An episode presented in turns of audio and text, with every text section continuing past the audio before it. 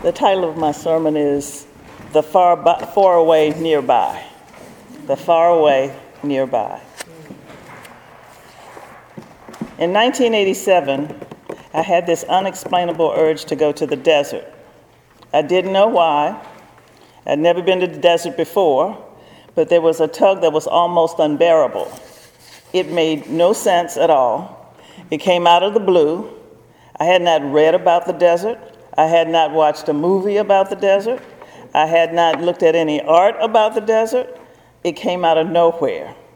And there was no internet, no Google in 1988. At best, you had to go to the library and look up books and articles. My first contact with Richmond Hill was to call and ask them if they knew of a retreat place in the desert. They didn't know either. Five years later, I'm sitting in an intro to pastoral care in seminary, and the professor mentions the desert mothers and fathers, Charlie Brown. After class, I headed straight for the library card catalog, card catalog, and, and looked them up and found what I was looking for The Wisdom of the Desert by Thomas Merton. This book introduced me to the men and women who lived in the deserts of Egypt, Palestine, Arabia, and Persia in the 4th century BCE. They were the first Christian hermits who abandoned the cities of the pagan world to live in solitude. The fact that the Emperor Constantine was now Christian and had declared Christianity the state religion, and that the world was coming to know the cross as a sign of temporal power, was purely and simply a disaster to them. The desert mothers and fathers seem to have doubted that Christianity and politics could ever be mixed to such an extent as to produce a fully Christian society. They were men and women who didn't believe in letting themselves be passively guided and ruled by a decadent state, and who believed that there was a way of getting along without slavish dependence on accepted conventional values. But they did not reject society with proud contempt, as if they were superior to others. On the contrary, one of the reasons why they fled was because in that world, people were divided into those who were successful and imposed their will on others, and those who had to give in and impose and be imposed upon. The society they sought was one where all were equally and truly equal, where the only authority under God was charismatic authority of wisdom, experience, and love. What they sought most of all was their own true self in Christ. So now, after reading this, I said, Now, what am I supposed to do with this? Five years later, 1997, I got another piece of the puzzle. I was in a spiritual direction program at Pecos Benedictine Monastery in Pecos, New Mexico. There was a monk visiting the Pecos Monastery from the Monastery of Christ in the Desert in Abiquiu. He invited us to come visit. I had never heard of Abiquiu, but I was intrigued, and I convinced a classmate to take him up on his invitation. Wednesdays were our free days, so we armed ourselves with paper maps. The two of us headed out for the 90 minute, 70 mile road trip right after breakfast, heading north on 25, then 84 through Santa Fe and Espanola.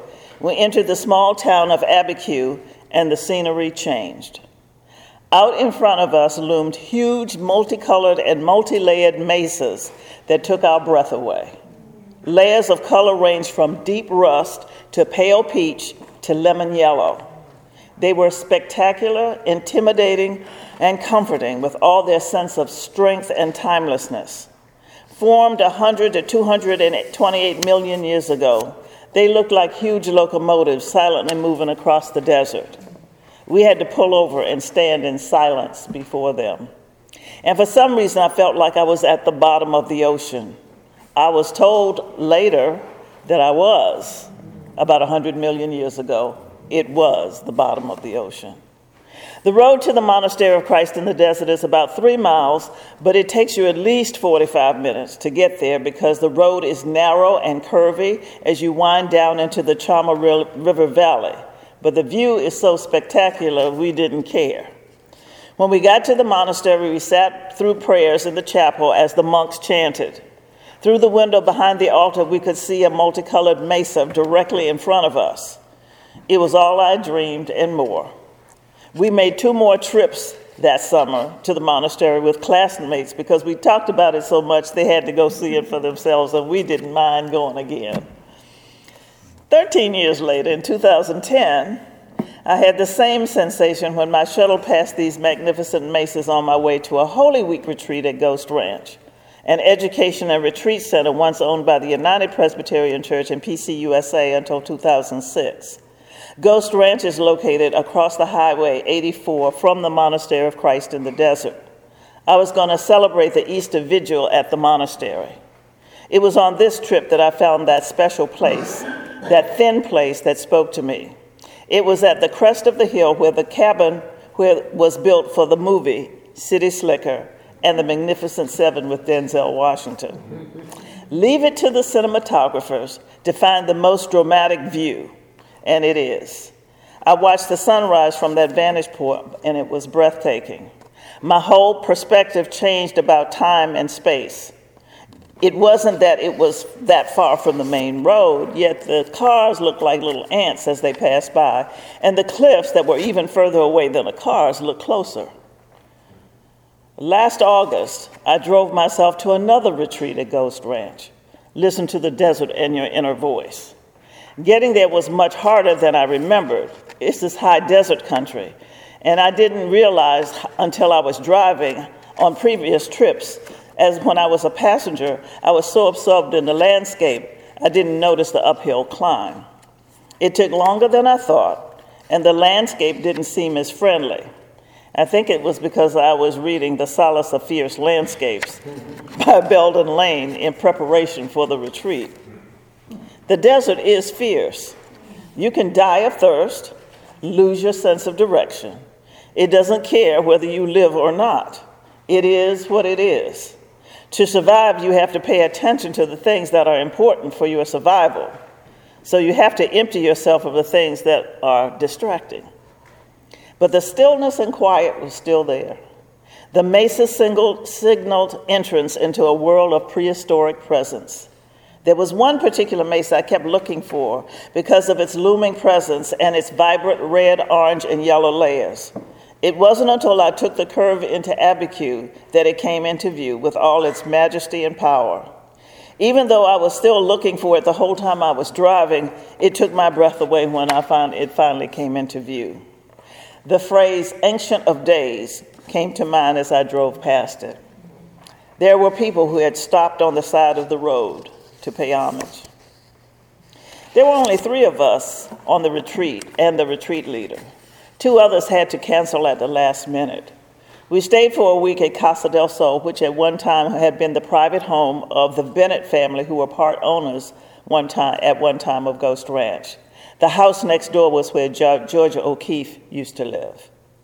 Our retreat leader was Sabina, an artist, therapist, and artist who was German and lived in Switzerland. The two other participants were a clergy couple from Chicago. Sabina introduced the concepts of places of safety and or silence and creating symbols and words for each. We talked about the different kinds of silence.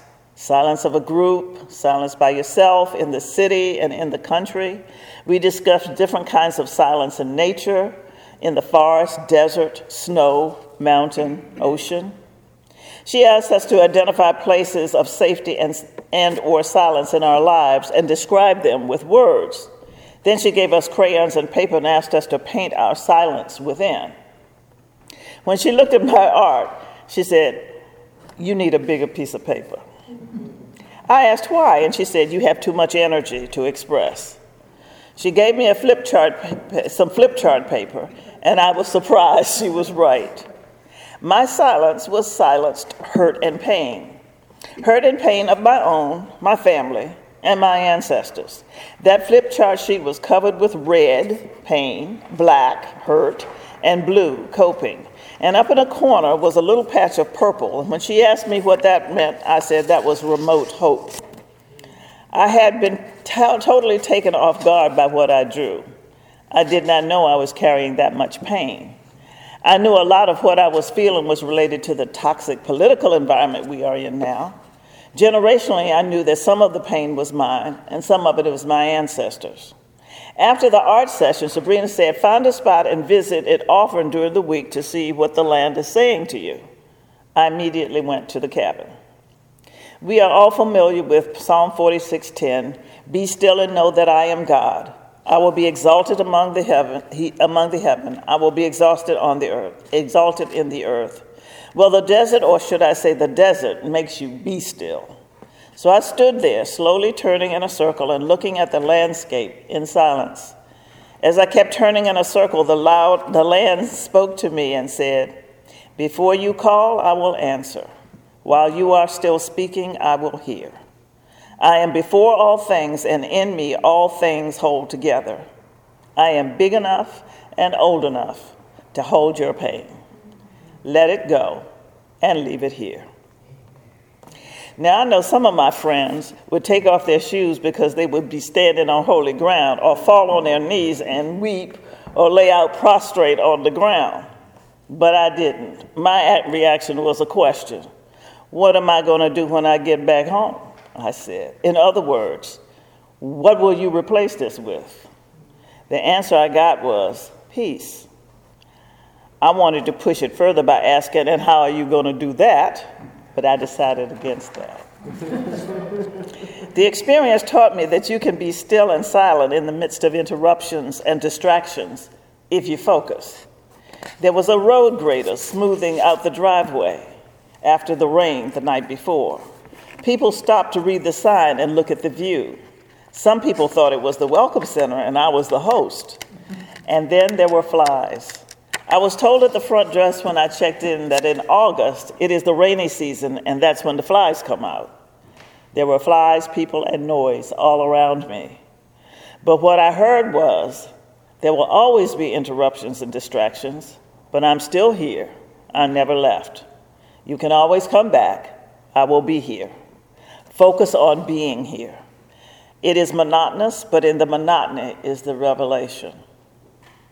All of us had been to Ghost Ranch before with fond memories, romantic memories. We all had our bubbles burst. Sabina encountered a rattlesnake right outside the front door where we were staying. She was on her way out and heard the rattle, slammed the door, and called the front desk. I was the first to come back. They had just captured the snake. It was in the woodpile by the door. Snakes eat mice. There were mice in the house. Sabrina was upset with the lack of cleanliness from the mice and the snakes that hunted them. Kent and Vicky, the couple, the clergy couple, realized they physically couldn't hike all the trails they thought they could. And I became aware of mice and rattlesnakes. That's the dark side of the desert the fierce landscape, as Belden Lane calls it. And one must, he cautions, be hyper vigilant and learn quickly what is important to pay attention to for survival and what is not. Rattlesnakes and mice are part of the desert too, not just the stars and the horizons and the vistas and the mesas. In a way, it's sad, but in a, but in a way, it's real. All of us know desert Christians that have never been to Egypt or Abiquiu but they have known intimately the parched and cracked land of the AIDS hospice, the steep cliffs beyond waiting rooms of radiation oncology.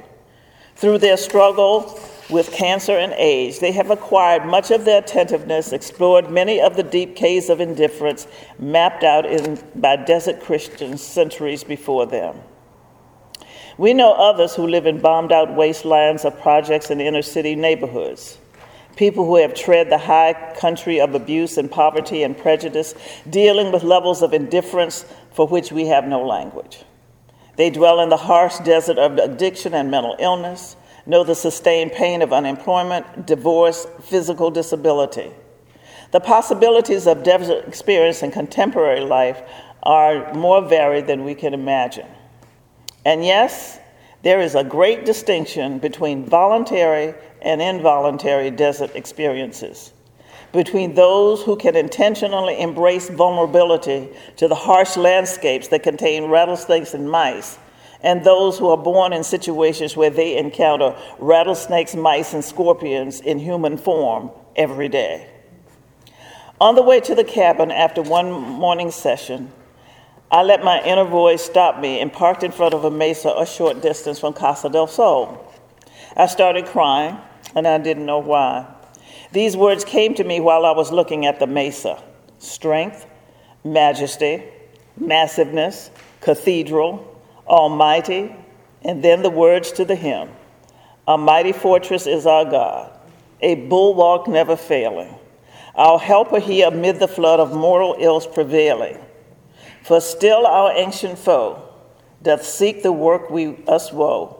His craft and power are great, and armed with cruel hate, on earth is not his equal. Let me put this in context. My stay at Ghost Ranch was the week after Charlottesville.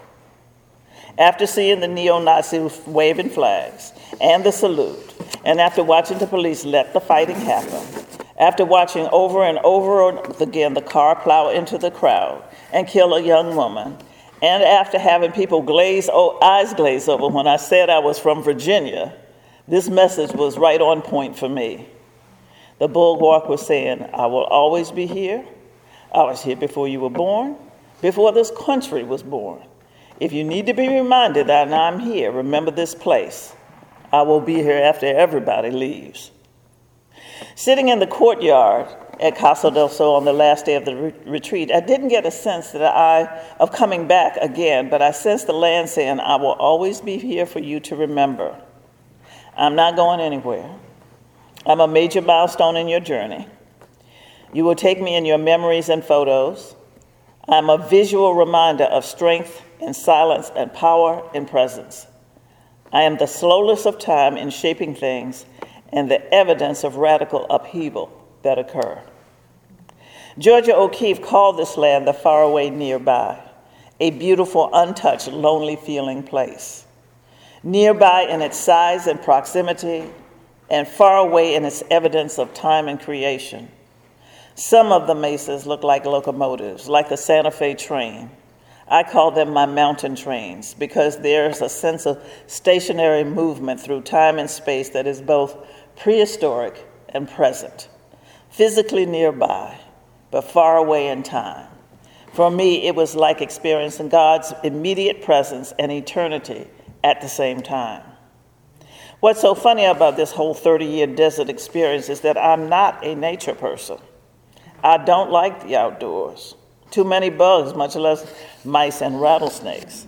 So for me, this whole desert experience is totally out of character, but it is the only and it is the only experience with nature in which I am profoundly aware of God's presence. All of us need to have a place where we can be still and know that God is present where we can hear God say, Before you call, I will answer, immediate presence. While you are still speaking, I will hear the nearby. When you hear God say, I am before all things, far away, and in me all things hold together nearby. So I'm going to close with a few questions for you to ponder. Do you have a special place where you become aware of God in a way that you have never had before? How did it feel when you were there? What did the place say to you? Is it a place close by that you can visit often? Is it a place you can only visit once, but it still calls for you to come back?